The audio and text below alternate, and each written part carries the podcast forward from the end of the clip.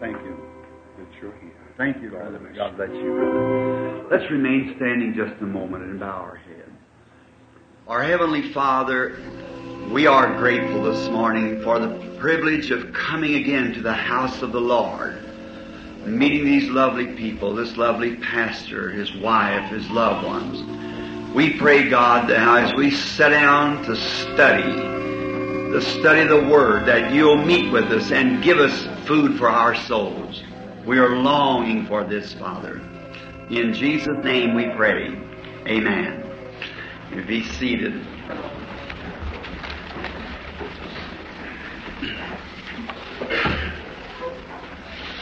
We deem this a privilege to be back here again this morning for this class. I kind of run down unexpectedly just for a few moments to uh, talk with Brother Littlefield and to had some fellowship. We had such a great time last night here praying for the sick.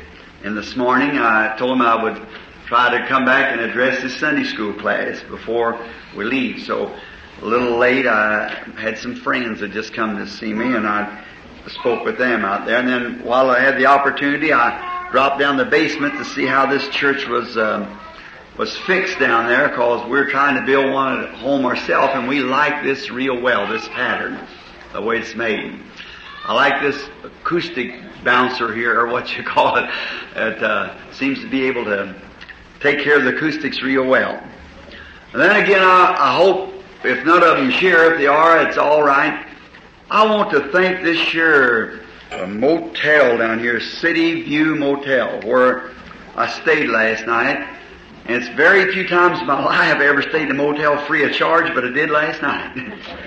it wouldn't even charge me for it. Now that's really nice.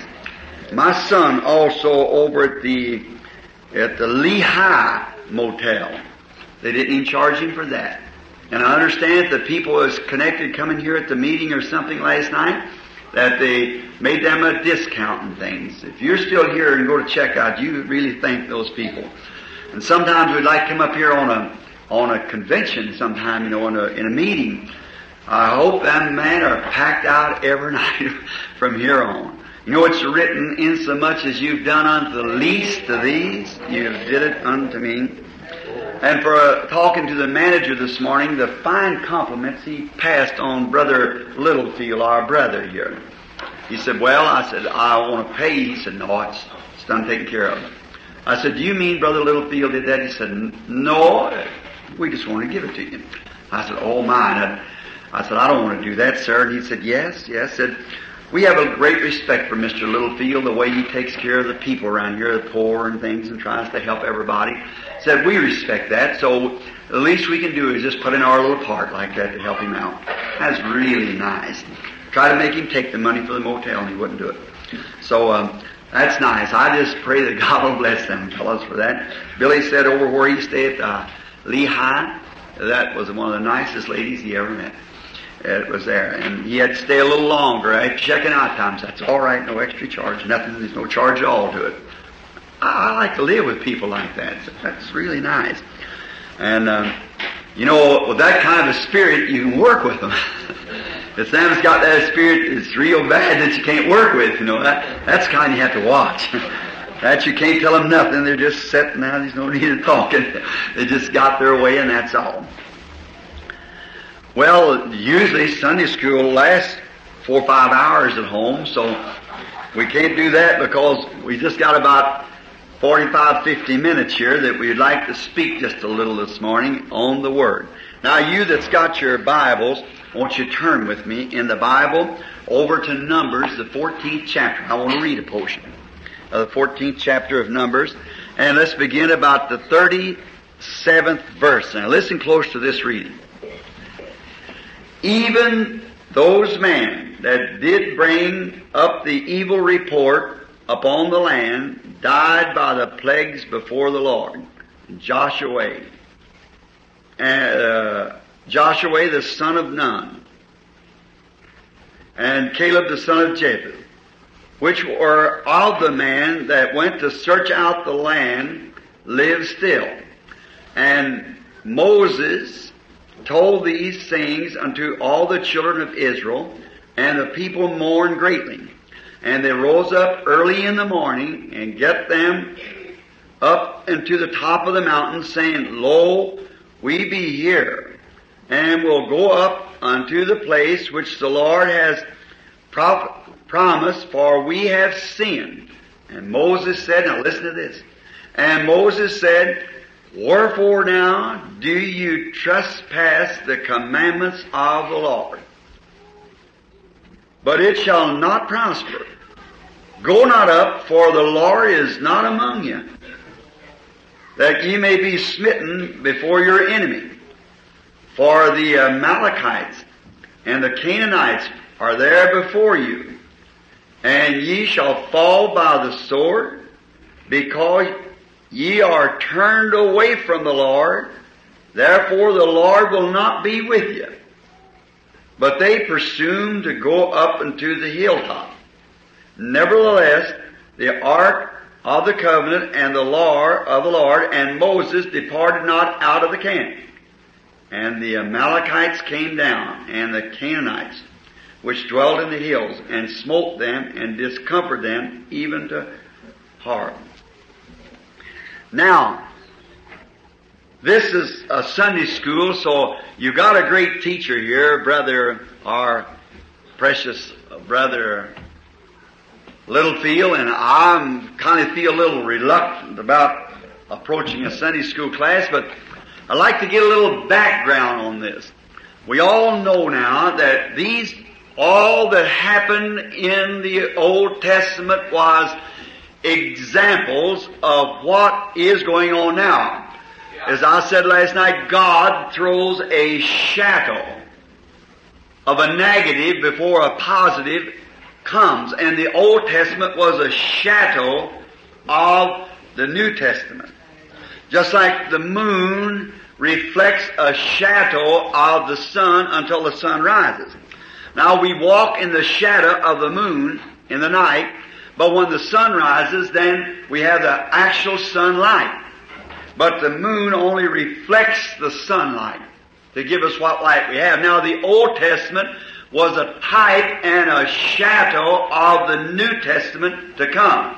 The people walked in what light they had as the moon reflected, but now that Hebrews 1, God in sundry times, old times, divers manners, many manners, spoke to the fathers by the prophets. But in this last day, He spoke to us through His Son, Christ Jesus. Now that's glorious. Now, Israel had sinned, and they had been grumbling, complaining, and they came to a place called Kadesh Barnea. And that was really the judgment seat. For out of there went judgment, and there's where Israel was judged. Kadesh Barnea. We're told it's a little place in the desert, the other side of Jordan, that it's got uh, a few palm trees. And the, in there there's one great spring of water and several small springs, which means a beautiful type we could get here of God's throne being the house of judgment and the little judgment places coming up because Kadesh Barnea means judgment. And there's where Israel was judged because of their chatting and disobedience and interruption of the program of God. A very type of today. The church, in its differences, interrupts the program of God. God wants us to gather as a one heart, one soul, one mind. A real repeat of Pentecost. But you see, we get so different and we want it this way and we just won't go unless it goes this way and this and my, oh, you know how it is. We just, we, that's what God brings us to that judgment seat again, see? That we must stop that. God's got a program and let's just get right in it and move on. Don't wait and try to get this and that. You move yourself. God will move those who He's ordained to move that way. You just take your own. It's your, your stand. You take your stand. If the next fellow doesn't, how do we know he, it might not be for him to take it. My sheep hear my voice. Huh? All the Father has given me will come to me. Now, if that's not so, then Christ told something's wrong. Now, I'm going to teach on the subject of presuming. It's just presuming.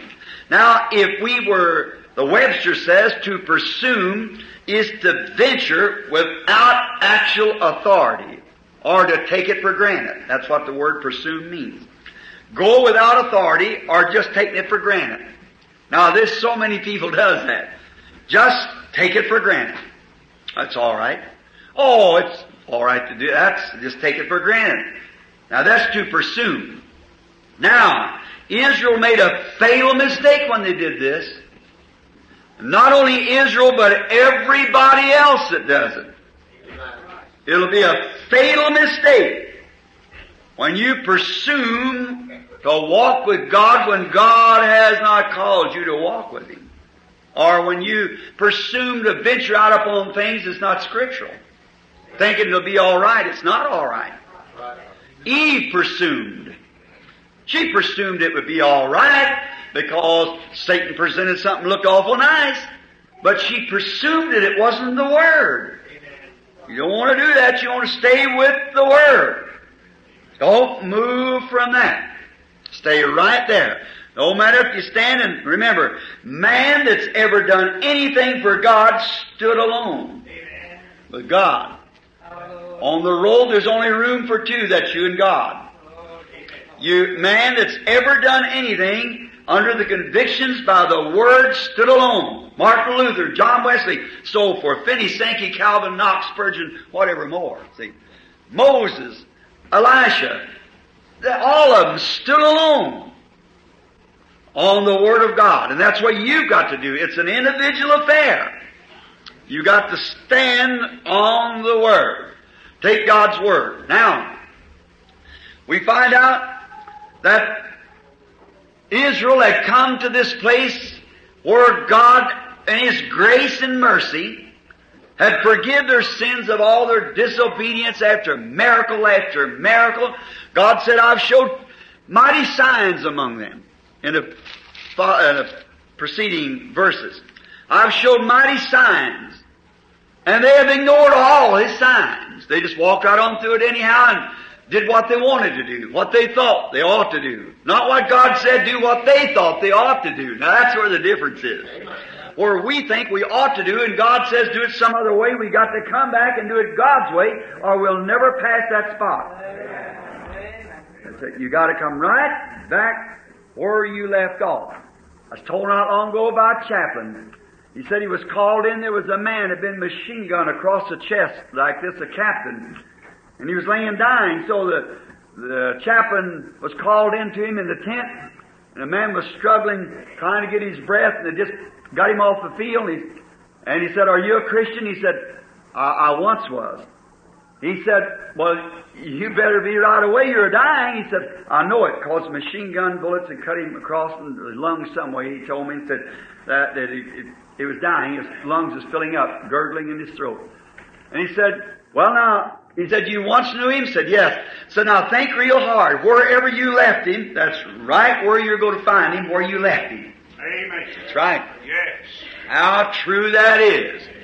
Right where you leave him in the Word, right there's where you'll have to come back.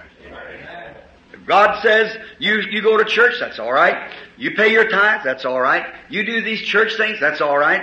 But then when he comes back here to uh, receiving the Holy Spirit or a certain thing in His Word, and you walk away and say, I don't know about that, right there you leave Him. Amen. Right there. You'll never go no further. If you ever find Him again, you'll come right back there. You leave the highway. You take a bypass. You come right back to the highway again, you find Him waiting right there. Now that's where that chaplain, he said, this man, I told him, said, think fast. He said, well, I can't think. He said, you better think. And the, said, a light come over the captain's face that I remember. Said, start right there. He said, now I'll lay me down to sleep. I pray the Lord my soul to keep. Where did he leave him at? The cradle. At his mother's knee, and that's where he found him again. See, you'll have to come right back where you left him. And Israel had started, but had failed. And God's mercy, His grace just kept holding for them and holding for them. And then He come to Kadesh Barnea and Moses chose one man out of each tribe and sent twelve men across to spy out the land. And when they got there, oh, what a turmoil there was among them. Oh my. Here they come back and said, why there's, why we couldn't take them, why the Amalekites and the Canaanites and Perizzites and what all kinds of great walled cities and some of them are so large, these people, until we look like grasshoppers to them. Oh, they were discouraged. We, now isn't that just a type of the church today? Yes. We, we just can't do it. We, well, I tell you, it's, it's impossible. Now we have become this and we've got to be a little like this and where's the street meetings at anymore? Mhm. That's true, young fella. There's not very many no more. Where is the all-night prayer meetings we used to have? What's happened to it? Where's that deep sincerity and pressing on with God? What's the matter? We've been cut away from it. We just laid it little by little. Sin is so, so enticing. Oh, it's glamour. And it's got a, a very uh, appetizing appeal, sin has. It's so innocent. Why, it looks so, it looks so innocent. Don't you listen to it.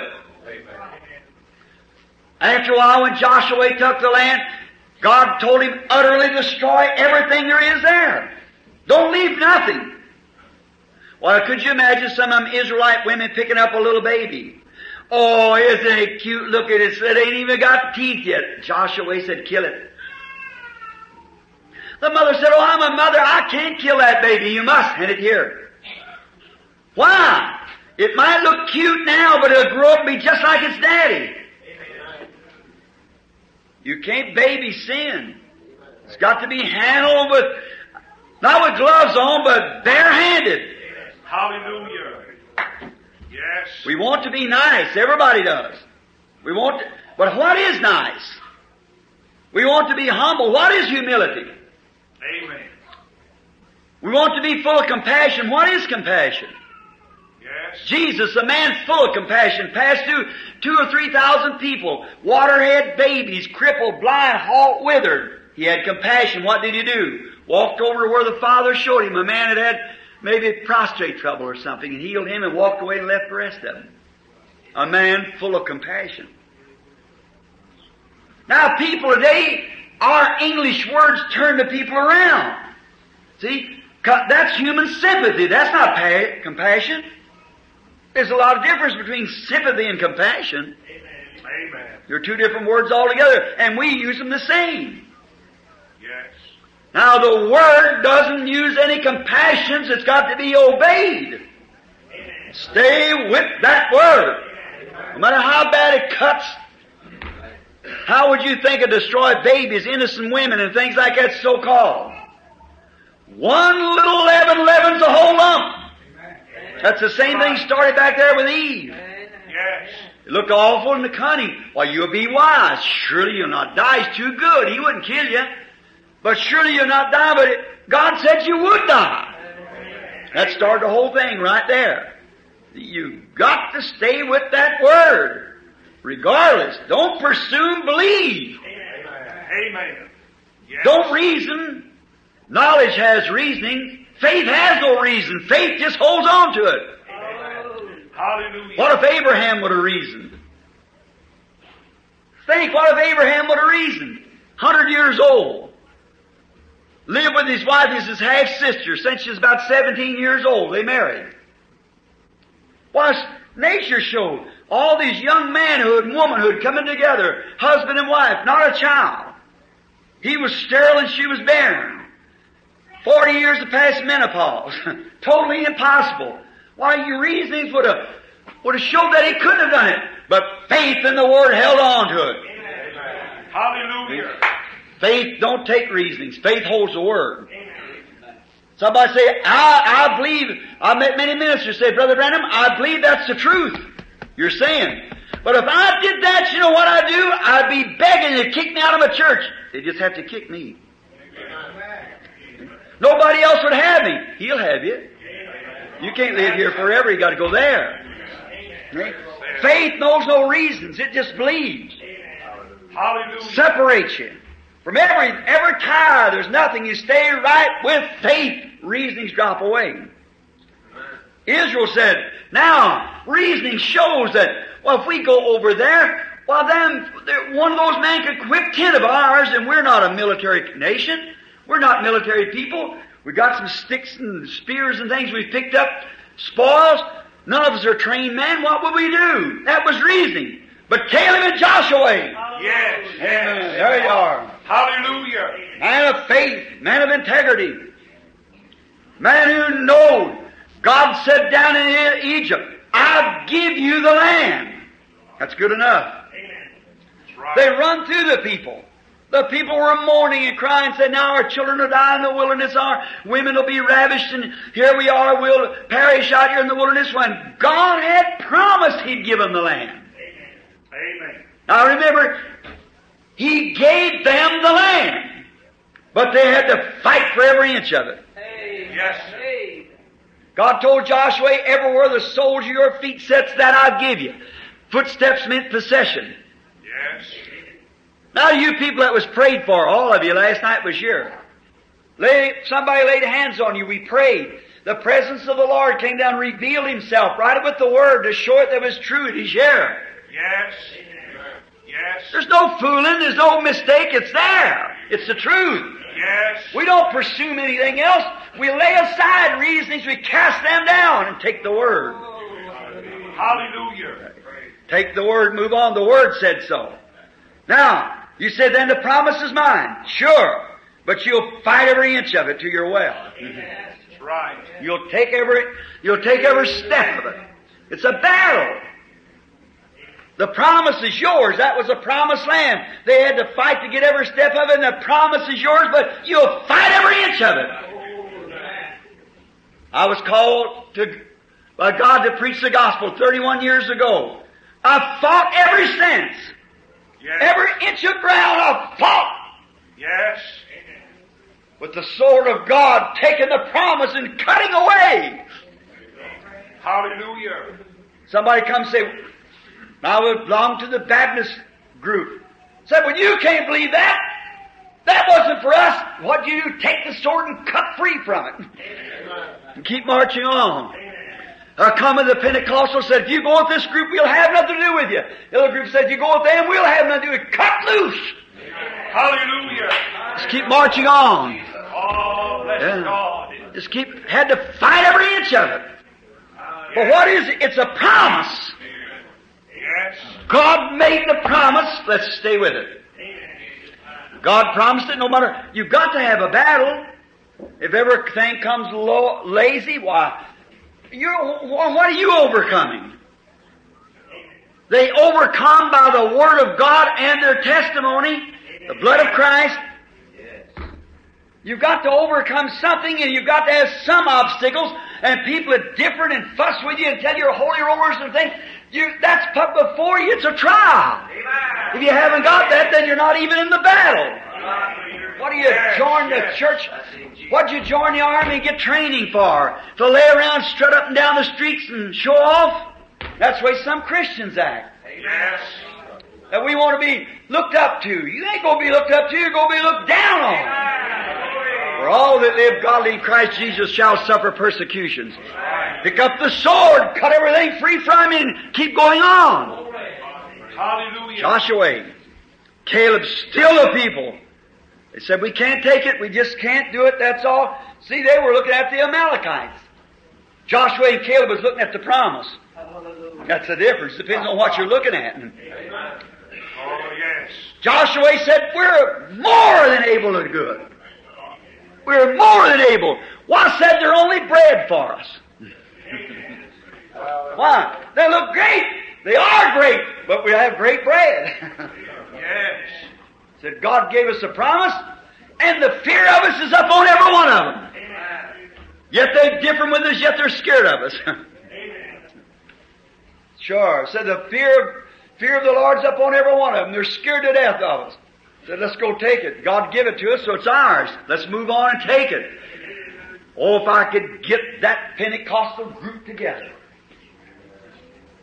That uncircumcised Philistine standing out there and say we have to have all this and all of that nonsense. Amen. We'll have to kind of go in the uh, World Council of Churches to have fellowship with them. Our fellowship is uh, from God, Hallelujah. not from no council of man and man-made dogmas. We are we are people of God who expect fellowship from God. Amen. That's where our rights is, is with God. How can we fellowship with God unless we fellowship in His Word? Because the Word is God. And the Word's made flesh when it becomes you. If ye abide in me and my Word in you, then ask what you will. There you are, see? But the Word's got to abide in you. If it don't, the shower falls. And, well, it can't produce because you don't believe it. Amen. No matter how much you profess to believe it, you gotta believe it. All right. So Israel, God called him, uh, Moses out and said, "I'm going to destroy the whole nation. Just step aside." Moses interceded, threw himself in a breach. As Christ in Moses, you see, God would have killed the whole world one time for sin, but Christ threw himself in the breach for the whole human race. Moses threw himself in the breach for Israel, and he said, "You made a promise, God." You made a promise that you take them to the land. That's right. What did Moses do to God? When it looked like God was going to do something contrary, he threw the word in his way. Amen. Yes. Oh, I love that. Now, I feel like shouting just talking about it. Put the word in the way. Hallelujah. God can't walk over his own word. Oh my God. Said you promised to do it. You said you would take them to a good land that's flowing with milk and honey. I told them what you said. And here we are. Yes. We're on your hands. God said, I'll take that stubborn bunch and let them rock the wilderness, but I'll take them children of theirs that they said that wouldn't go anywhere, that perish in the wilderness, and I'll take them over. That's right. See, sin is horrible. What is sin? Smoking? Nope. Drinking? Nope. Lying? Nope. Committing adultery? No. That's not sin. No sin about that at all. Oh, telling lies not sin. Cursing, using God's name, that's not sin. Uh-uh. Unbelief is sin. Yeah. Why do you do that? Is because you don't believe. That's it. That get back to the cause. See? See? You lie, steal, commit adultery because you don't believe. But he that believeth not is condemned already. Before he even starts, he's condemned because he don't believe. Now you do that because you're an unbeliever. If you do that and say you're a believer, you're not a believer. Your own testimony, your fruits prove that you're not. See, you got to get rid of that before you're even a believer. See? Now, sin is unbelief. And unbelief is sin, rather. And so you see, that is the trouble. And then they said, well, now I tell you what. We've done a lot of this, so we'll just repent. We'll go up here and mourn a few days and cry a little bit, and, and, and God will forgive us for it, and we'll go right on. Moses said, why do you transgress the commandments of God? I've told you as his prophet in the name of the Lord that you're finished. Amen. Yes. Yes. Now, that's just as much commandment as John 3.16. Yes. God's through with you. Why are you trying to re- rise again? Like I was talking to a fellow over, getting at me about uh, hitting the denominations. I ain't got nothing against the people in them denominations. It's that system I'm hitting at. Yeah. Amen. If I seen you floating down the river here towards the falls, and you were in a little old boat, and I know that that boat wasn't going to make that falls, wouldn't I scream at you? Amen. It is that I don't like you, I love you. It's that boat's going to wreck up with you. Yes, sir. Yes.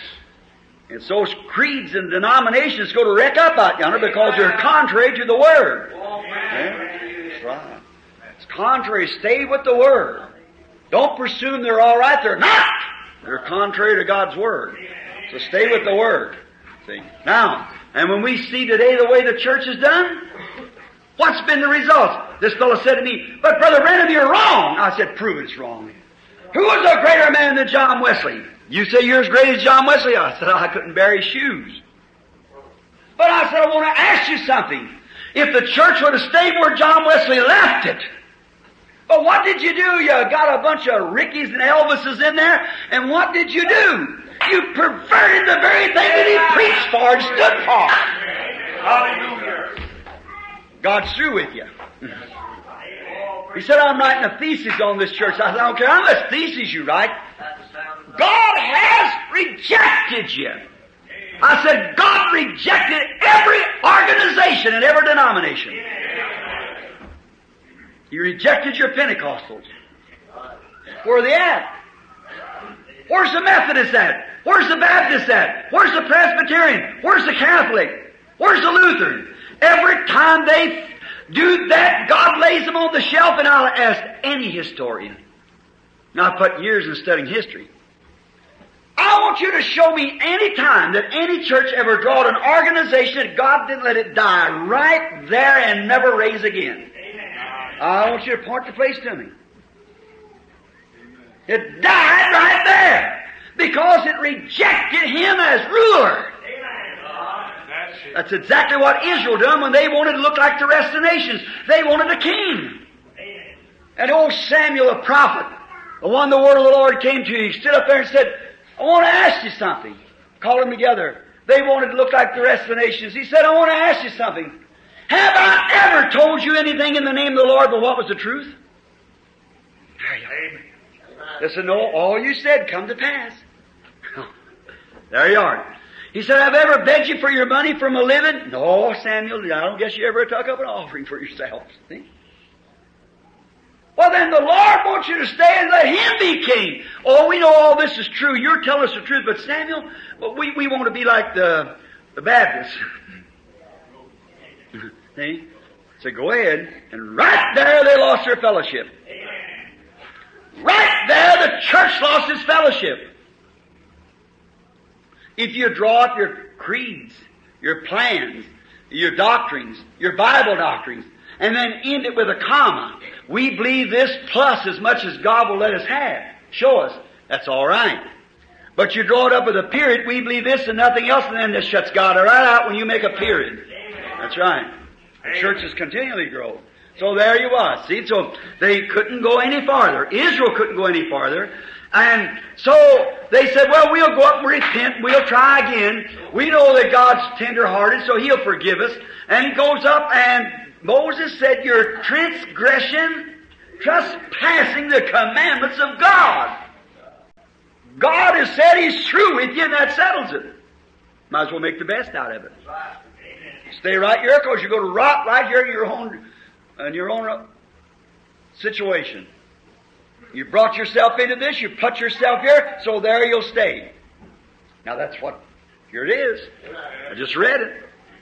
You put yourself here, you've died here, you're spiritually gone, so here you'll remain. That's where you're going to stay. Well, we'll go try it anyhow. So went up and said, Lord, forgive us. I tell you, Lord, we oughtn't to have done this, and cried out. And the next day he said, All right, all you fellows, come on now. Let's go. But they couldn't take the word with them, the ark. Neither did the prophet go with them. He stayed back where God told him to. They went advancing on for a million more. but they failed. The Amalekites and them drove them plumb out of the country. They went forth presuming they, that God would be with them. Now, I'm going to, ain't got too much time. We're facing a holiday. And that holiday is called Easter. This American people that call themselves Christians, I hope I don't act like I know it all. If I do, you, you forgive me, will you? But how in the world am I, if you drive a nail in that tabernacle and let it stay halfway loose, you might as well not put it in there. The first, if all these nails are drove like that, I'm scared to stand under it. Yes, sir. You've got to drive it down and clench it. Amen. Put the pressure on the hammer. And we're building a house of the Lord. Drive the nail all the way in. Punch it on the other side by proof of it. Yes, yes. Upon this rock I'll build my church. That's right. The spiritual revealed truth of God. Upon this rock I'll build my church. Oh, she'll stand forever, because it's gospel nails you're driving. God clenches it on the other side by confirming the word, making it prove what it said it would do. Amen. That, and you got it. The word says so, and God stands right here before you and proves that it's so. Then where are you going to go from there?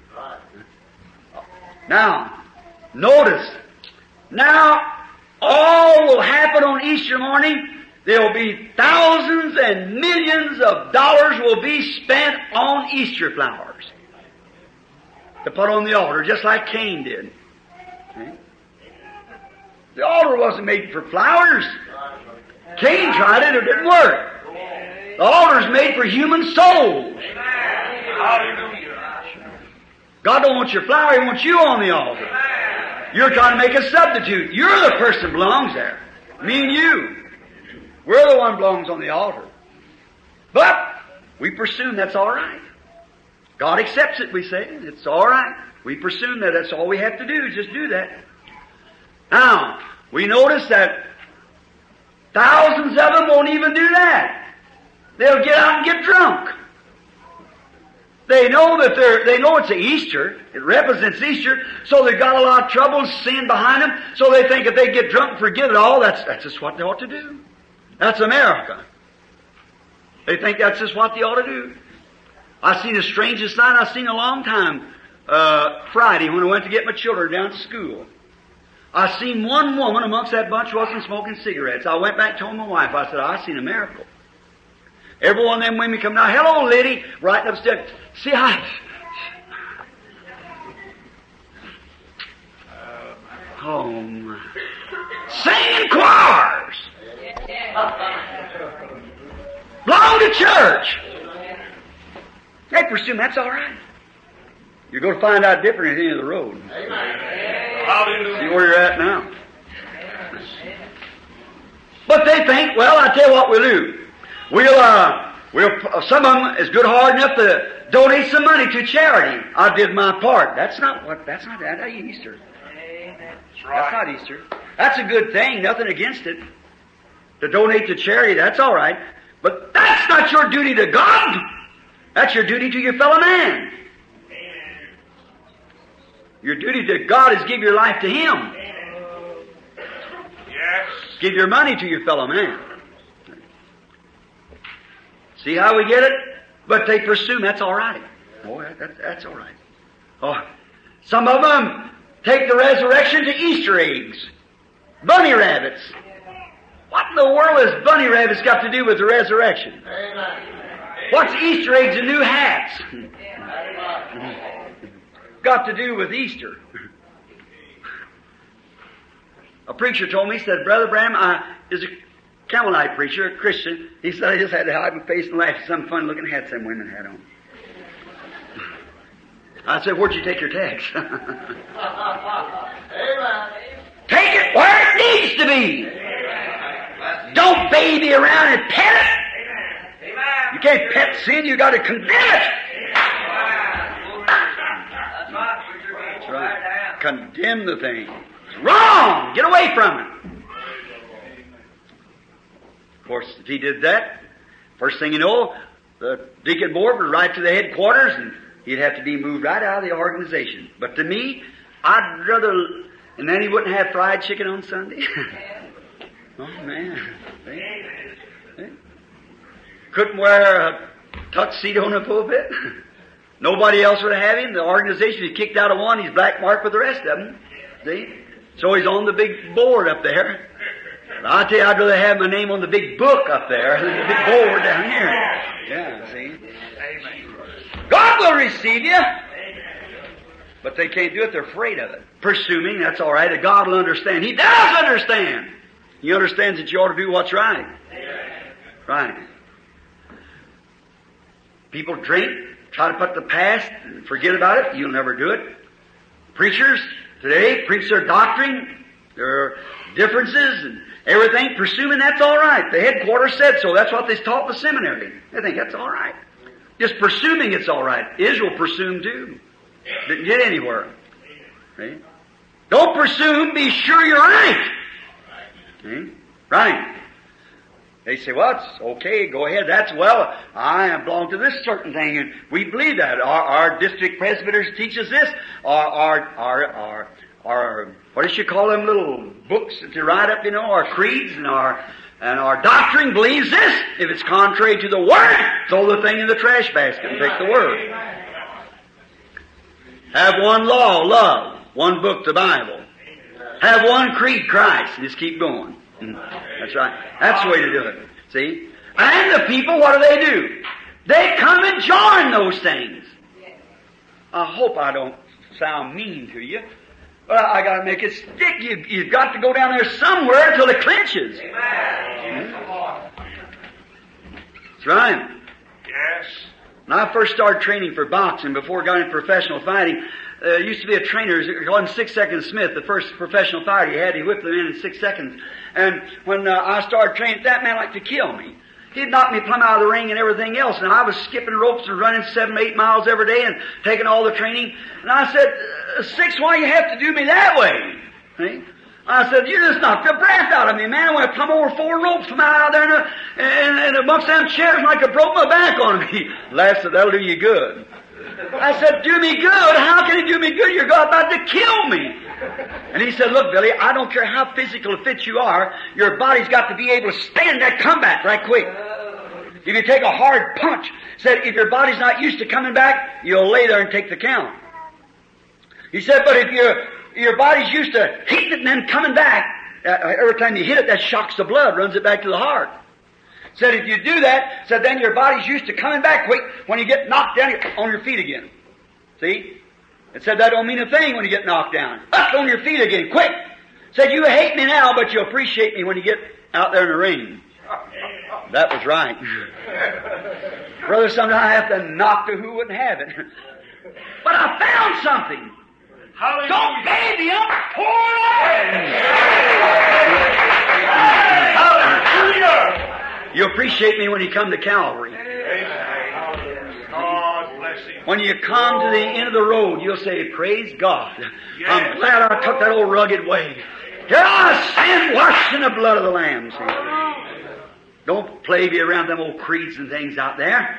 Come on, get in the way. God has a way, a plan. It's wrote right here in the Bible. Let's stay with that. But the people come join what? They presume they're doing what's right. Then they say, Where is God? Where is God of the Old Testament? Where is the God who raised up the prophets? Where is the God that promised all these things? Why, surely he ain't going to work there. He can't. There's nothing for him to work on. My old southern mammy used to tell me, how can you get blood out of a turnip? It hasn't got no blood in it. That's right. How you gonna get spiritual signs and wonders in a dead morgue? Right. Ecclesiastical froze up. You got to get spirit in the body of Christ. That's His Word. My words are spirit, said Jesus. They are. Now, people join, they think it's alright. That's right. Presuming it's alright. Preachers go ahead preaching that kind of dogma, and knowing the Bible says another thing, they're preaching anyhow, presuming they're right. What is it? Taking the tradition of man's and making the commandments of God of non effect. They have they have a part of the, the gospel. They preach a part of it. Sure, take a part. Satan took pretty near ninety nine percent of the gospel that God told Eve and admitted it was the truth. But when it come to this one little thing, he said, "Nah, I don't say it isn't true, but surely you know it. If that was the days God, you'll be like this. See, don't add nothing. Don't take nothing away from it. Just keep it the way it is. Don't presume anything. Just have faith in the Word. If that Pentecostal church would have stayed with that, the rapture had done been gone. Oh, you say, wait a minute, brother. Now, now you said something wrong. No, I never. I never. I know what I said. Amen. In the days of Noah, the Bible said as it was the days of Noah, so will it be in the coming of the Son of Man. In the days of Noah, God was long suffering. Went way past time. See? No willing, not willing that any should perish. See, he went on. On and on, long suffering. The same thing today, of course it was in that day. Waiting for his church to come to recognition of his word and him. But they just keep on. Every time God sends somebody and blasts us away, just as soon as he's taken off the scene, a bunch of Rickies and Elvises gets together, you know, with their great DDs. They add this to it and add that to it, and the first thing you know, it's just all gone out. Our Pentecostals the same way. Big part of them denying divine healing and everything else. The worst I was treated on, on divine healing was Pentecostal ministers. Well, I, I rented an armory in a certain city, and I didn't have enough seats to put the people, and them poor people come off them hills of Arkansas from everywhere, coming to the meeting. And I went to one of the greatest organizations of the, of the Pentecostal movement. And it was, well, the spiritual thermometer was 90 below zero. Why, you ought to have seen it. And the man had about 300 benches. It built a nice big church, sure. People think that prosperity is a sign of spiritual blessing. That's exactly contrary. I asked him, I said, can I have these seats? I'll pay you so much for them. He said, I wouldn't let anyone sit on my seats that believed in divine healing. That's Pentecostal. In Kingston, Jamaica at the racetrack. Last year, where the Lord was blessing, they had a Pentecostal minister there. And I was with the Christian businessman. And I said, we had from Cuba, from Haiti, and from the islands around, businessmen sitting there last night. And what did you fellows? us? I'm ashamed of you. What'd you talk about? A fleet of Cadillacs. I was a little bitty fellow in business down on the corner. Glory to God, hallelujah. The Lord give me this, the Lord bless this, the Lord bless that. I said, that man sat and looked at one another. I said, I've been with you long enough to you know I knew their hearts. The Lord let me know it. I see what they're thinking about. What are you telling them? They belong to these big formal morgues. And they're prosperous or billionaires. I said, how different you are, always bragging about what you got and how much you accumulated in this much time. I said, how different it is from the original Pentecost. They sold everything they had to give to the poor. I said, you vice versa it. Them people knows all about what it means to be rich. They want to find something that satisfies and got some life in it. Yes.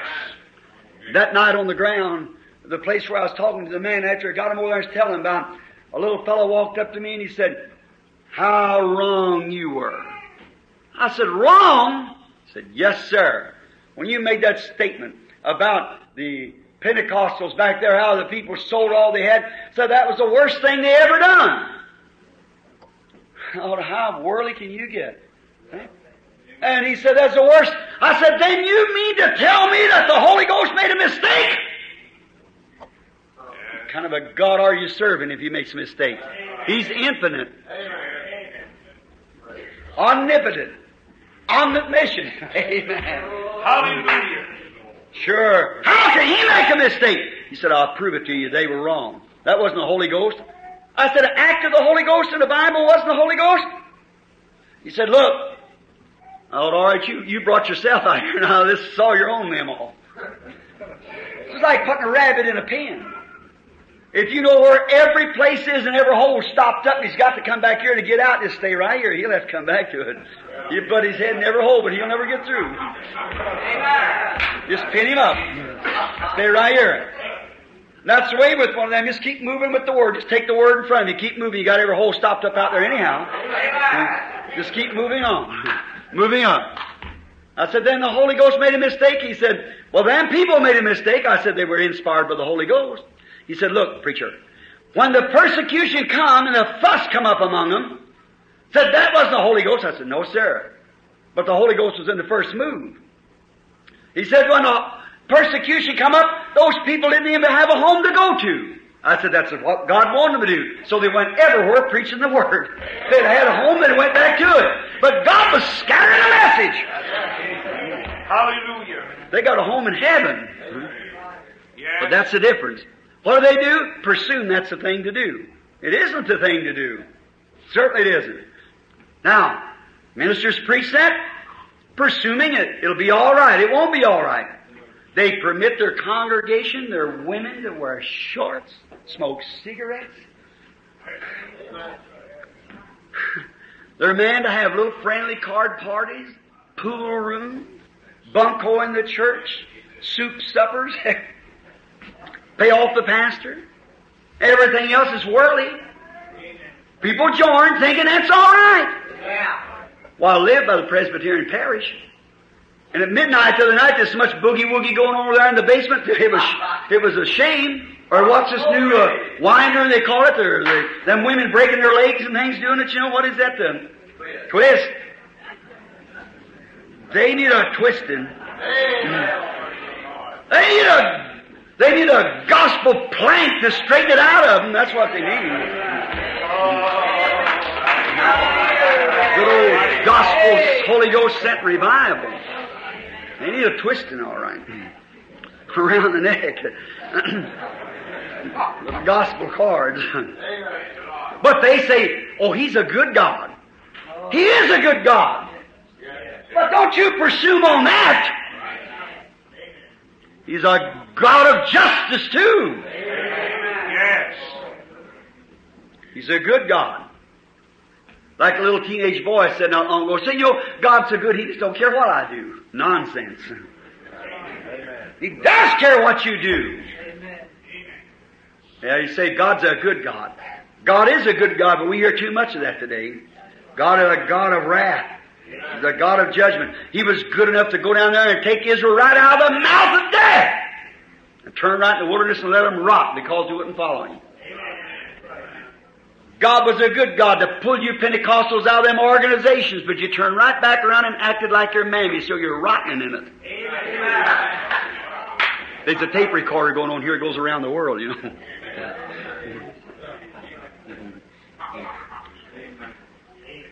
I'm not so much speaking here now.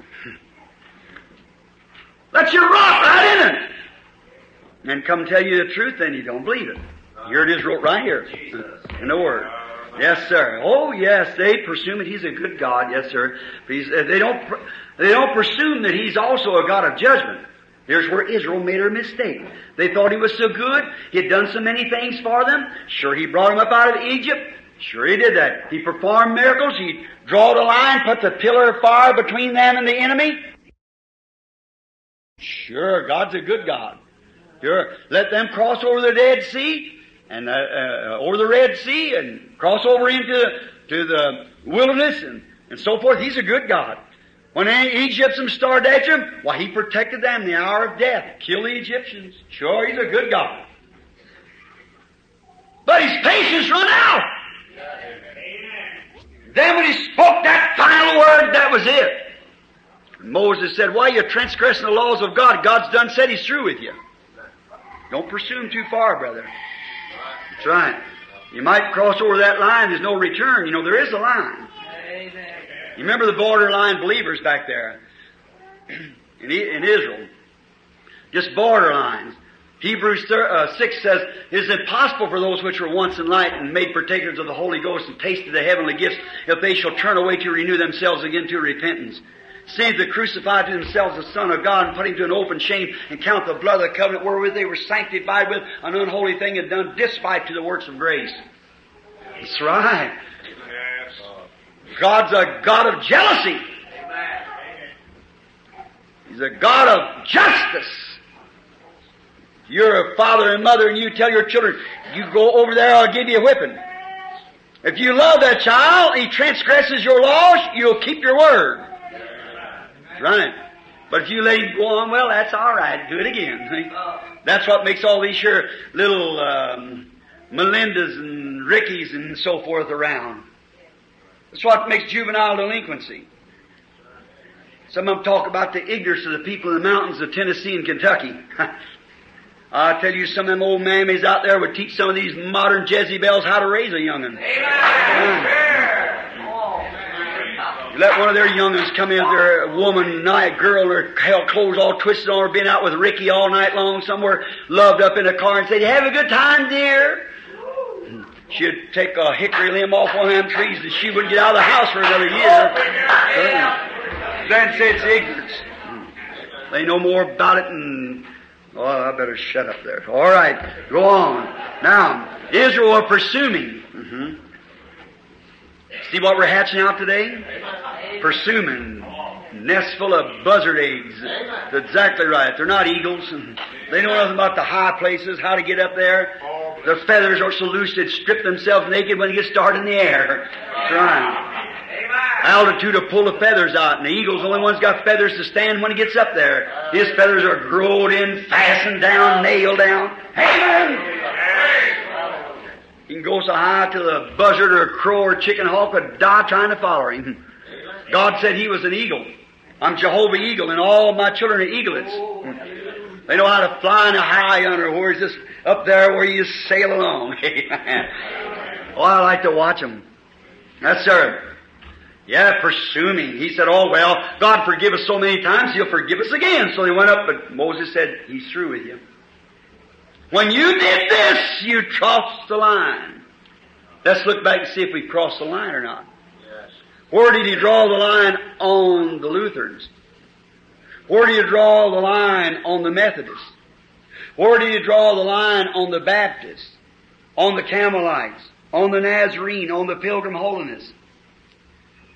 Buddy Robinson's group and all that. Where did he draw the line on? The same place he drew the line on Pentecost. Right there. God have mercy. That kills me never to say that.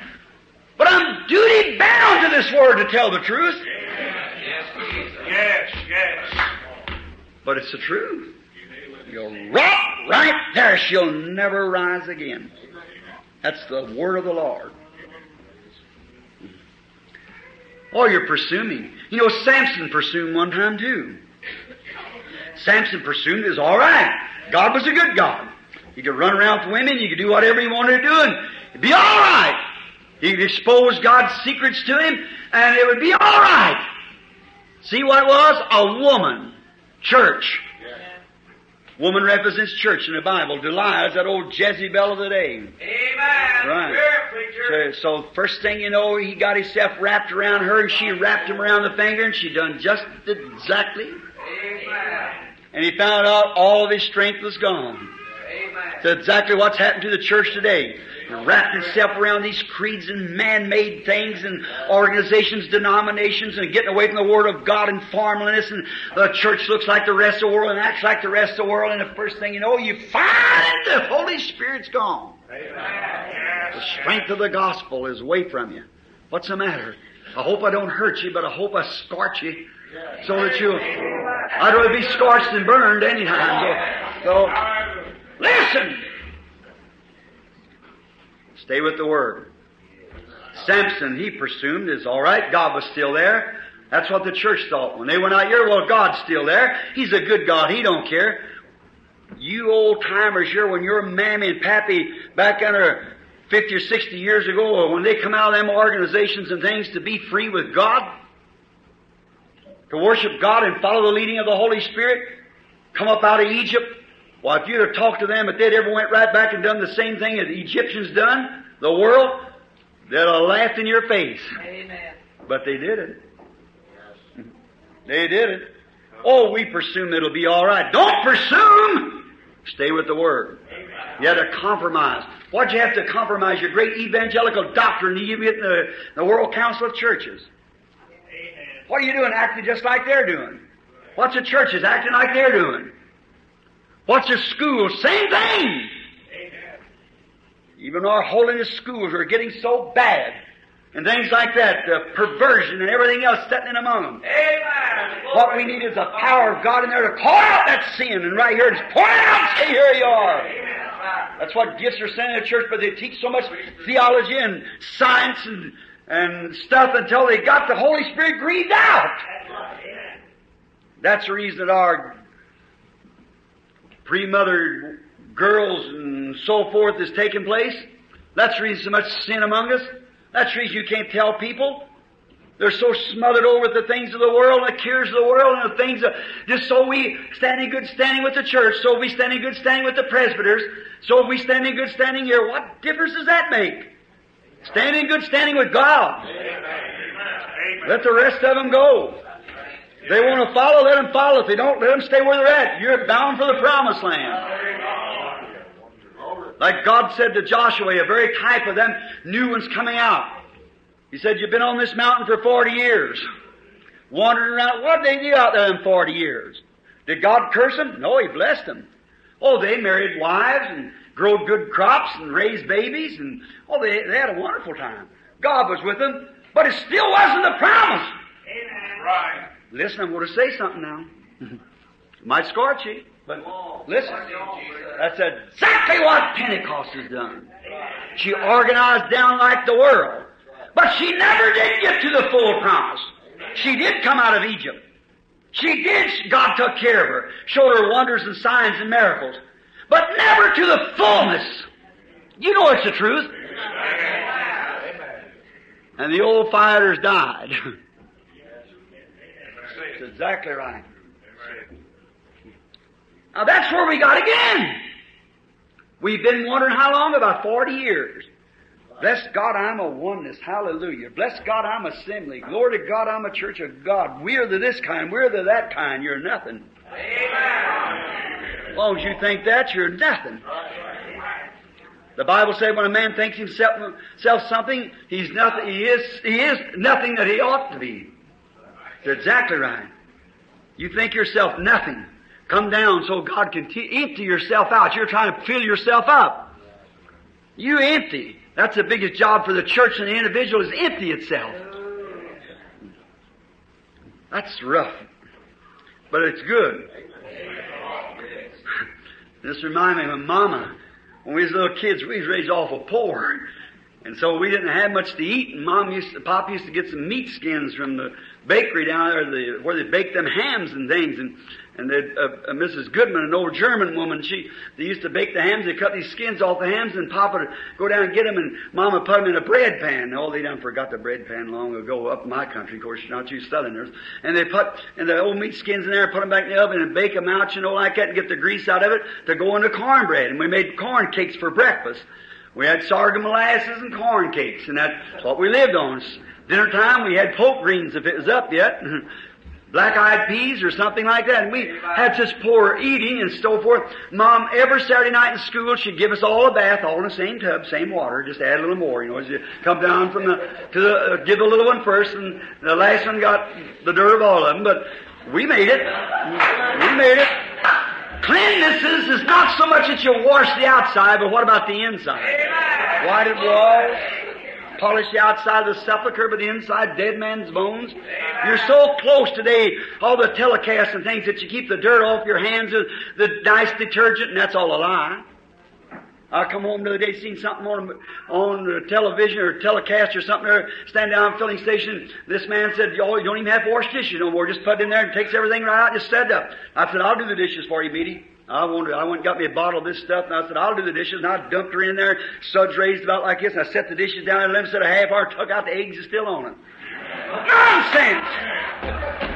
That's what they get all this, when you hear all this big advertisement, when anything's so advertised, there's nothing to it. If the product's any good, it sells itself. That's why with old time religion, you don't have to have great big out, big organization. It'll sell itself if it's got the power of.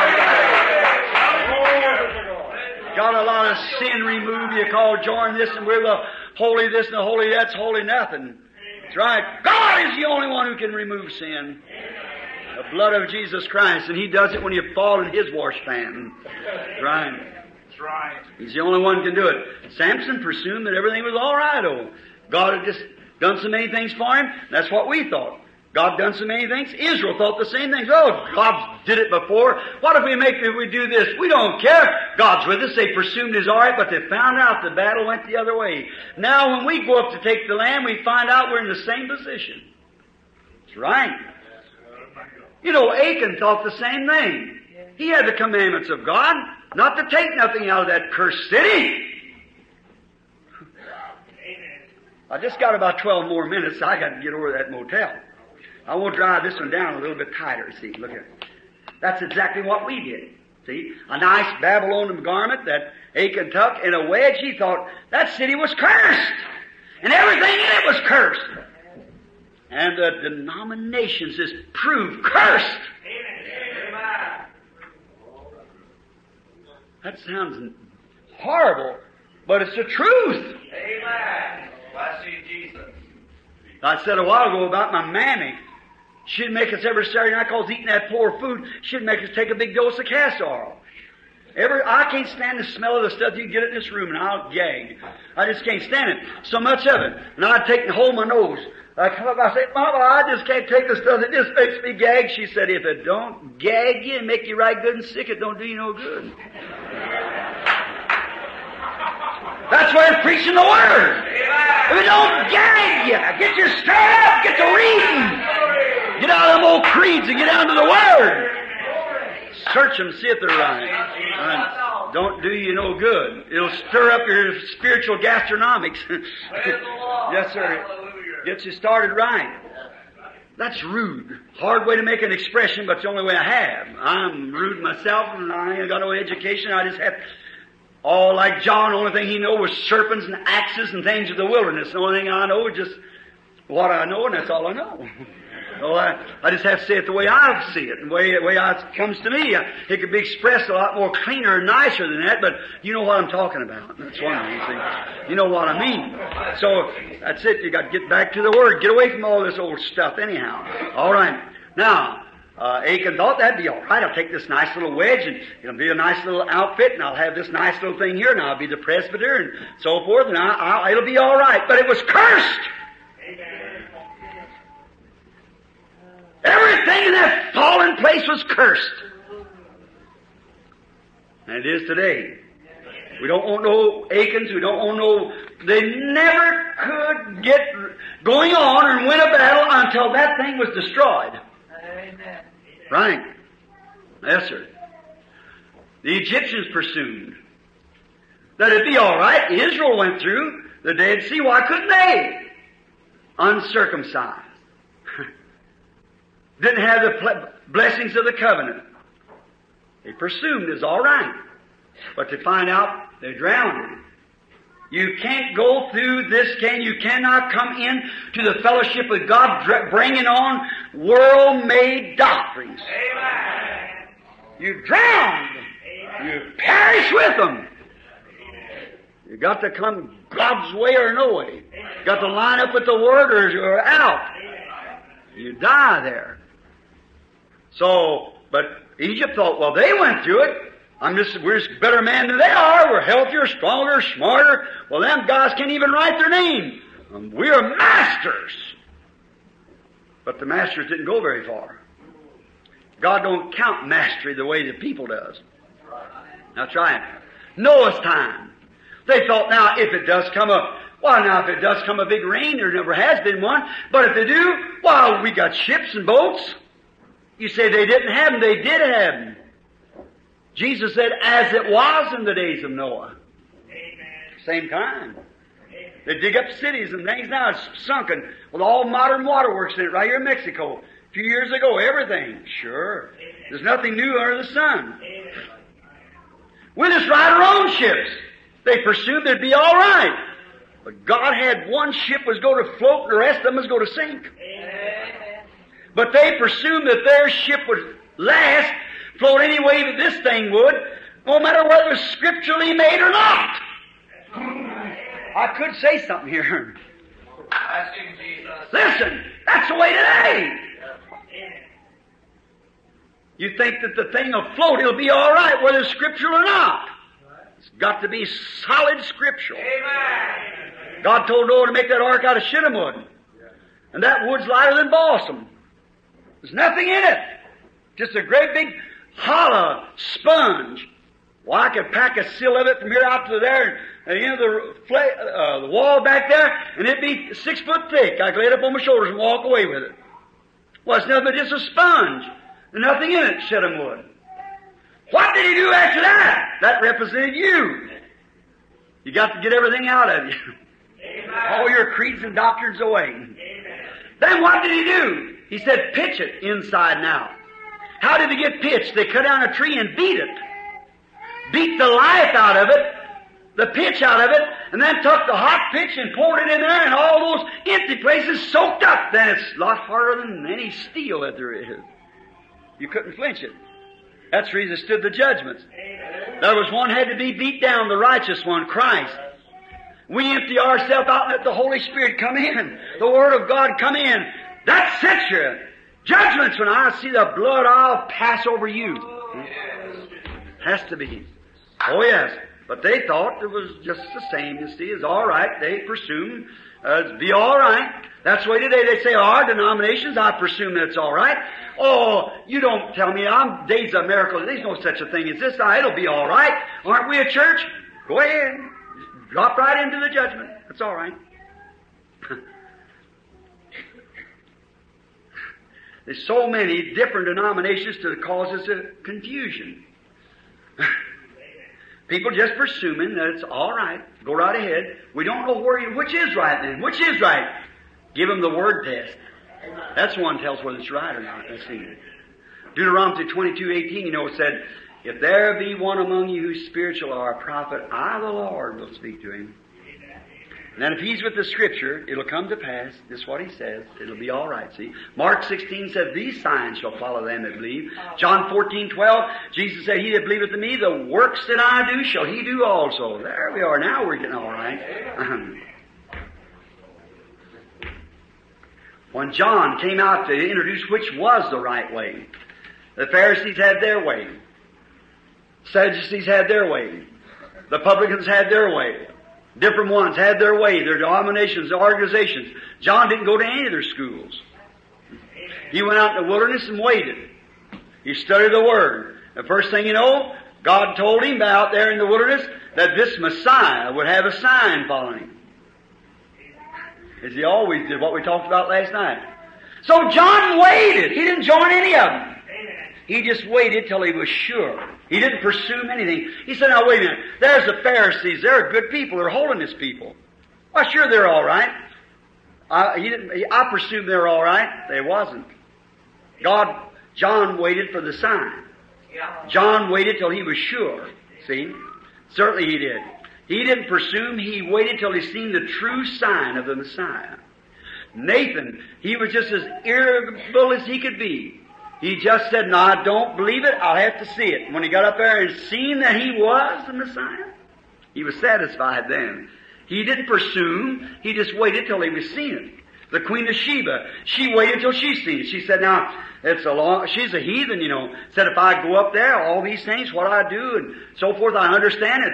If there's a, if their God is living in a man called Solomon, their king, they've loved him so much they made a king out of him. And I, if he's God, if I, I read his words, if, if that sign is in that man, then that man's talking about God. I'll go up and see. So she saddled up her camels and took out across the desert and got up there and pitched her tent out there and waited, you know, and she waited and the first day maybe she sat way back in the back of the church and she seen Pastor Solomon come out and, in the temple and all his men around him and all they had a great thing there. Now, she wanted to be sure that she was right. So then the first thing you know, he noticed that discernment was just perfect. Finally her prayer card was called and she got up on the platform. And the Bible said there was nothing that Solomon didn't know about her. That's right. She didn't pursue any more. She said, all I've heard is the truth and more. It's greater than what I was even told. She said, blessed is the man that you're with you and can see these things happening day by day. Just let me take a little bit of ground out of here back down here so I can kneel on it when to go back. That's your God be my God. She wasn't pursuing nothing. She watched him wait until she seen the true sign of God. The woman at the well, she knew there was a Messiah coming. She knew what he would do. So no matter what they did, she didn't pursue him, but as soon as she seen that, she looked and she said, wait a minute. You must be a prophet. He looked like it's an ordinary man. Said, we know there's one coming and a Messiah will do such and such thing. He said, I'm he. Then I went to the city. She went, pursuing nothing. Come out, you fellows, and bring your, all your doctrines and bring all your creed books and so forth, and let us see if this be the Messiah. Let us, it possibly could be. She didn't pursue nothing. She said, come see who I have found. Amen. Come see, we found it. There's no mistake about it. She wasn't pursuing nothing. She knew what she was talking about. She knew she was right. The disciples, the disciples at Pentecost. What if they'd have said, now wait, let's see. It's, uh, let's see, Jesus gave us a commandment. So he told us to come up here. We know our Lord can't lie. Look how innocent, how sneaking sin is. Now, he told us we would receive the Holy Spirit when we come up here. I'm going to listen to this, doctor. Oh, uh, you know, uh, Andrew, come here a minute. Yes, yes, sir. Matthew, what do you think? Uh, John, come over here. Now, you know our Lord can't lie. True. He told us to wait up here until we had uh, been received the promise of the Father, and we was going to receive the Holy Ghost. You remember He raised His hands up on us and breathed upon us and said, "Receive ye the Holy Ghost." Yeah. Mm-hmm. Well, I'll tell you, brother, I believe we got her. I presume we've got it. Oh, you miserable hypocrite. I believe we got it. I think we are to accept it by faith. You Baptists. We accept it by faith. By faith, nothing. It's an experience. I can see Peter, that trained man, standing up there, live with Jesus. He said, wait a minute, that's not scriptural. Well, I presume we have it. Nonsense. We ought to start our ministry. Well, we done been here nine days. What are we waiting on? He said, until, didn't he? until. Not nine days, ten days, or fifty, or hundred. He said, wait until. That's where we made our mistake. Yes, sir. Presuming it's all right. A lot of us presume because we got speaking in tongues that that was all we had to do. That's right. We stayed there and spoke in tongues, and somebody encouraged us, and we spoke in tongues. We presumed that was all right. Go on back out. That's the reason you women still bob your hair, wear makeup, shorts. That's the reason you men still have your things and go on the way you do it. You're just presuming. That's right. Stop it! Stop it! Come back to the Word. Remember, I can see Simon Stamp say, wait a minute! Isaiah said precept must be upon precept. Line upon line, here a little and there a little. Oh my. I can see him call back to the scriptures. We're not going to pursue anything. We're going to wait here until something happens. That's right. Well, I'll tell you, brother, let them go do what they want to. We'll just organize our own little group and we'll call ourselves the so and so and let them stay if they want to be fanatically. There you are. That's right. Stay with the Word. Paul said they went out from us because he wasn't of us. That's right. Yes, sir. Oh, how many I could just I got so many scriptures wrote down here, it'd take me all day and I just can't stay any longer. Just presuming, presuming. That's all they do. Thinking it'll be alright. Presuming it, it's alright. Daniel, they presume there. Down in, uh, they presumed it'd be alright. Take God's holy vessels and drink out of them. They presumed it's alright to laugh at people that had the Holy Ghost. It's all right to, to make fun of them. The Bible said it's better for you that a millstone was hanged at your neck and drowned into the depths of the sea than even to offend one of the least of these, my little one. Brother, I see these people walking through the streets, these stretched out, wanting necks, heels on about so high, women pushed out in front and out in the back and around like this. And some woman said to me, she said, ah, a Pentecostal woman Said, well, wearing these little bitty skirts, you know, it's about halfway down to their knees. Said, well, Brother Branham said that's the only kind they make. They make sewing machines that sell goods. See? That old dirty spirit is in you. Why would a Pentecostal woman want to act like that? Uh, she's not Pentecost. She's got a name of Pentecost. I better get away from that right quick. Turn to the next page. oh. Moses what if he would have pursued? Uh-huh. Don't pursue. Stay with the Word. Don't accept nothing different. Stay exactly what God said stay with. Stay with the Word. Amen. God is obligated. God's obligated to His Word. And if the Word's in you, He's obligated to you with His Word. But when you do like Eve, doubt one little speck of it, and move something into substitute, you're out right there. Stay with the Word. Let's not presume anything. Let's just take what the Word says and believe it. Will you do that? Now look, friends, that's rough. And uh, I got to be at that place in about five minutes, Tim. I I got to go, so I. I, I usually my talks are so much longer, but I, I got to move. But God bless you. God bless you. I, I love you. God bless I don't mean to be mean.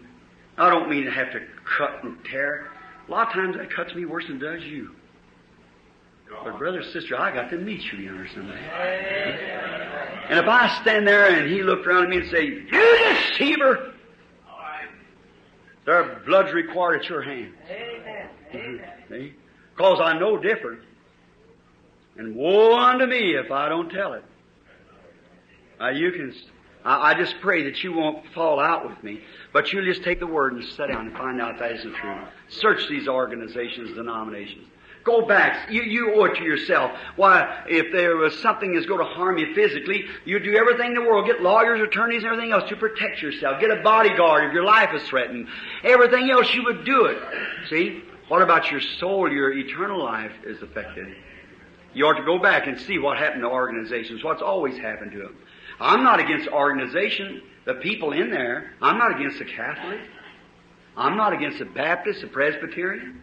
Well, if I'd asked this morning in this church here, I thank the Lord for giving me millions of friends around the world. And they're Catholic, Baptist, Presbyterian. What is it?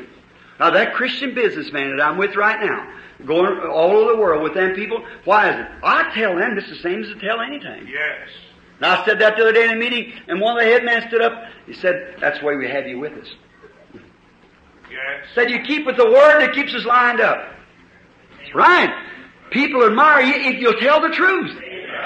That's How many of you girls appreciate a good old mother that spared not the rod but kept you lined up? You appreciate her? How about that old gray-headed daddy? He's out here in the graveyard today. Do you love him? Why, he was a daddy. That's right.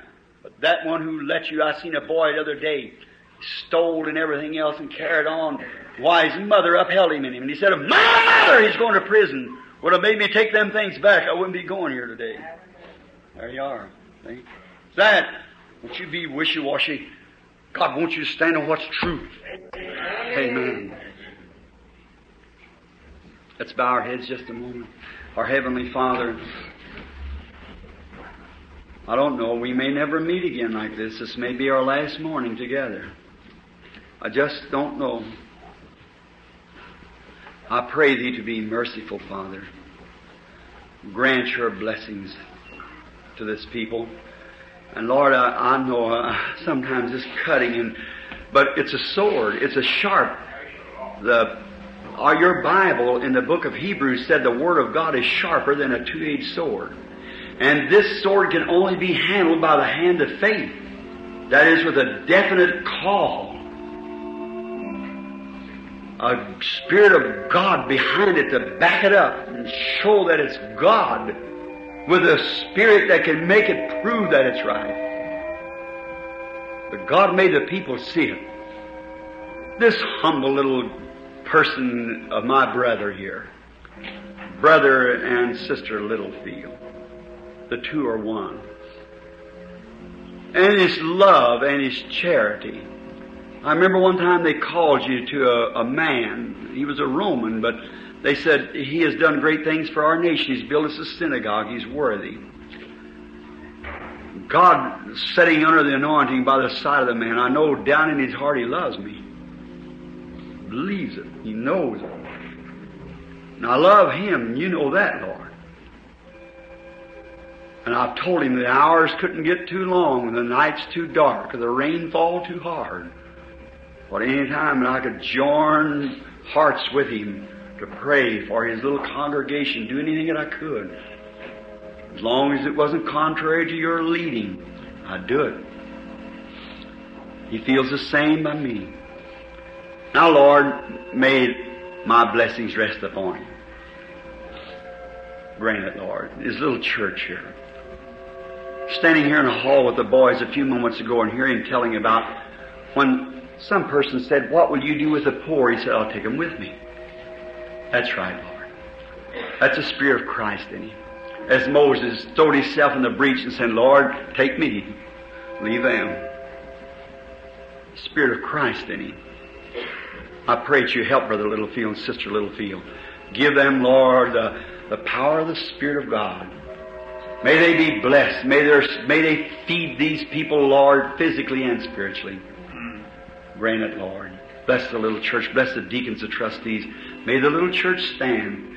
And from this little place here, when the rapture comes, may there be literally dozens leaving here in the rapture. See these old men, feeble, these old women, gray hair, wrinkled face. See her and dad with their kiddies around them, their grandchildren standing. All at once see grandpa turn back to a young man, grandmother, leaving them. All this robe of flesh will drop and rise. Seize the everlasting prize. Shout while passing through the air. Farewell, farewell. I pray, God, that you'll bless them. And if I've done anything wrong, if I've cut or hurt anyone, Lord, I, I didn't mean to do it in that manner. Maybe there was something need to be cut. So I just lay the word there. It's a seed. Now let it come forth as a great crop. May there come forth such a spirit in this church, Lord, that the power of God will be known throughout all the regions around about. May out of here go missionaries. Out of here go famous pastors. Grant it, Lord. Give food, sheep food to them, Lord. They desire sheep food, thy word. Magnify thyself, Father, in our midst. Through Jesus' name. Now, Lord, if there be those here today who doesn't know you, may they accept you now. In the name of the Lord Jesus, while we have our heads bowed. I want a real honest question to be answered. Do you feel that you're walking in the light of God? I'm not going to ask if you're not. Of course, you're, you're just presuming now. But down in your heart, you know that there's things written in that Bible for you to do and you don't do it. As long as you do that, friends, don't presume. Let's be right. You're not going to be judged by your creed. You're not going to be judged by your feeling. You're going to be judged by this Word. And if you know you've been wrong, with every head bowed and eye closed, will you just raise your hands and say, Pray for me, Brother Branham? I pray now that God will help me. God bless you. God bless you. God bless you. You. You. You. You. God bless you. That's fine. Be honest. God bless you, lady. God bless you. Praise God. I see you. I've seen a woman heal right then, sick, sitting right here. Of course, she raised her hand. She was honest. She got healed. God bless you, sir. Right? You say, Brother Branham, how do you know that I know it? God be with you. Just be honest. I know I don't. God bless you. You, you, you. Yes, dozens of them. God bless you. He sees. He. I might miss your hand, but He don't. He's infinite. He knowed every gnat would be on the earth before the earth was created. How many times he'd bat his eyes and how much tallow he'd make. Sure, it's God's spoken word, every bit of it. He knows that He's infinite. You know what? In infinite, the word come infinite. You See, he just He's infinite. There's no explaining to it. You can't explain it. It's eternal. He's eternal. He knows everything, even a thought. Every thought you'd ever think, He knowed it before you was ever born. That's the reason by foreknowledge He could predestinate. He knows what you're going to do. He can make it all work to His glory.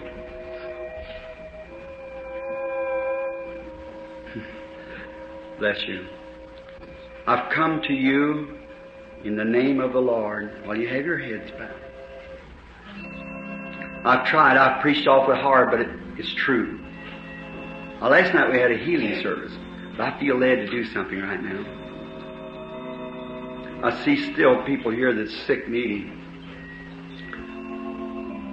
Let God speak whether I told you the truth or not. Let God speak to you. Heavenly Father, now speak. I've spoke, now you speak, proving that it's true. Grant it, Lord, in Jesus' name. Now I want it, everybody in here that's sick, I want at least get two or three for a witness before I leave here. And turn the service to Brother Littlefield. Now just be in prayer. Now you pray and say, Lord Jesus, it says in the Bible that we have a high priest that can be touched by the feeling of our infirmities. Now, if that high priest is Jesus Christ, all believes that say amen. Do you believe Jesus is the Son of God, Jehovah's Son? Amen. Do you believe He's alive? Amen. And is He now seated on the throne of God, ever living, to make intercessions upon our profession? And if He's a living high priest, how did He do? When He was a high priest here on earth, a woman one day touched His garment, and He turned around and told her that her blood issue had stopped. Was that the action of the high priest? That He's an eternal high priest. That He's the same yesterday, today, and forever. Now, He's the vine. Let me just take myself, if you'd excuse it, and God be merciful to me. I'll be the branch. Let it bear its fruit. See if we're at the end time or not. Pray. If it, I see it shadowing a, a young man, but I know the man. I see that light hanging right over a boy, looking right towards me, but I know him. He's been healed. Before. He's going to be all right now. I won't say a word about it. Here it is right up here near me, about the second or third row back. It's over a woman. It's got complications. I don't know her. I hope she gets it. Lord, tell me who she is. Miss Cox? Believe. Do you? You can receive what you ask for. Woman sitting close, right close. She has choking spells. Amen. Praise God. I'm a stranger to you. I don't know you. Mrs. Alloway. That's right. Never seen a woman in my life. Do you believe? Amen. Have faith. Don't down. Mhm. Now do you believe it? What happened? She touched the high priest. Can you understand? What about you sitting there, lady that's praying, got domestic trouble? Miss Miller?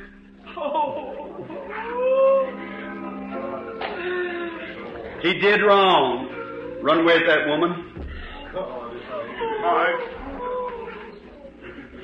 I never seen a woman in my life. God in heaven knows that truth. What did she do? She never touched me. She's 30 feet from me. But she touched the high priest. What is it? This gospel I preach to you is the truth. Do you believe it? Then walk in the light. Walk in the light of the gospel. Believe Him with all your heart. Will you accept Him? Will you, will you get away from all creeds and everything else and accept the Messiah, the Holy Spirit of Christ?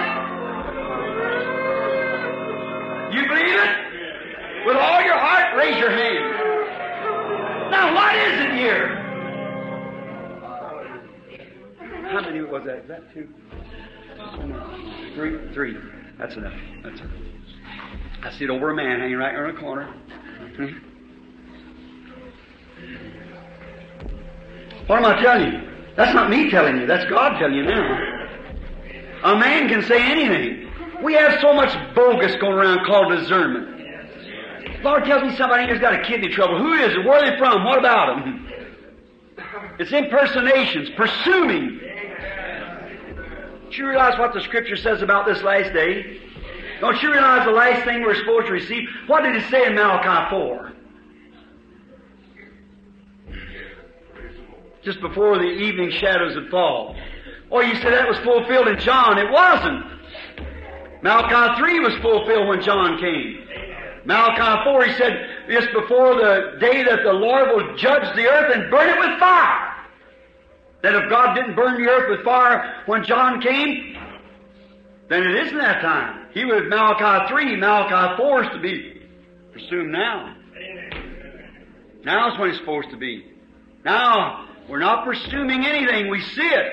We know that God is here, the Holy Spirit. The great, the God of Elijah. The Holy Ghost, the witness of the last day. pulling his ministry right into the church, the same thing that our Lord did. The high priest is descending from the throne to the church. And the church is heaping itself up with the Word, because he can only come to the Word, he is the Word. The Word can't come to a, the almanac, it won't fit. So the Word has to come to the Word. You abide me and my word in you, man shall live all the word of God. Here it is. You believe it. Accept it then. Now let's pray. Thank you, Lord. If I never get back to this lovely church again, at that day of the judgment, the blood is off of my hands. I've cut and tore and done everything, Lord, looked like it was enough to kill a person. If they continue on, and these tapes right here, all of them across the world, if they continue on after they see this and know it's a magnetic tape, these things happen. Not guesswork. Not something you're presuming, but something that's spiritual, revealed in the Word and proven to be. Then in our midst this morning is that lovely one.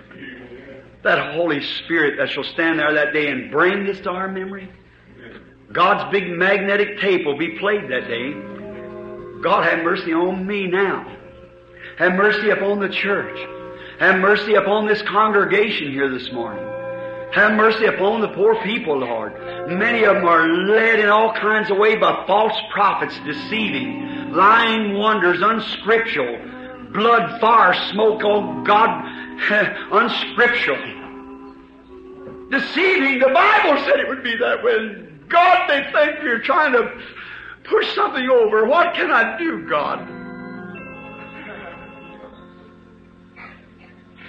I don't know what to do, God. Maybe you're trying to be a know-it-all, or I pray that you'll straighten that in their hearts, Lord. Let them know that it's you. It's the Holy Spirit proving His Word to be right. There's so many hands went up a while ago, Lord, church members and everything, putting up their hands. You revealing each hand when they go up, there's their heart, that's what it is. Seeing their condition, some of it unconfessed sin. Oh, God be merciful. I pray that every one put their hand up will never meet the judgment there of God. May they escape the judgment and go in the rapture like Noah rode over the judgment. Grant it, Lord. Like Abraham, be out of the judgment. Have mercy, I pray. Bless these people now. Forgive their sins. May the sweetness mellowness and tenderness of the Holy Spirit rest upon each of them. You are a God. I love you, Lord. Oh, I adore you. You rose of Sharon, lily of the valley. Oh, if I could reach out my arm and put it around you, Lord. I'm not worthy. Let me touch your foot or something, Father. I know you're standing right here, right here at the platform. That glorious nail-scarred one. So close, so in another world, another dimension standing here. We see your pressure and power of your Spirit moving among our flesh, Lord. Oh, adulterous people as we are. And then you moving among us and sanctifying us with your blood to fulfill your word and pressing your Holy Spirit into us to let us know things that's past, future, and present. Oh God, you're God. How I love you, Lord. How I adore you. Oh, no wonder we can't find a name for you. Wonderful counselor, Prince of Peace, the mighty God, the everlasting Father. Oh, the lily of the valley, the rose of Sharon, he that was, which is, and shall come, the root and offspring of David, the Word, the life, the joy, the all, your God. How I love you, Lord. I praise you, adore you, matchless one. You great eternal one, made flesh and dwelt among us. Now you're in a pillar of fire, moving around through your, showing yourself, the same pillar of fire, when it was in a body called the Lord Jesus, the first Son, the only begotten Son, now through adopted sons, showing that you're still God. We're not lost, we're saved. We're not in the fault, we're not in denominations, we're not in creeds, we're in the power and the resurrection of our Savior. How we praise Thee, Lord, for Thy goodness.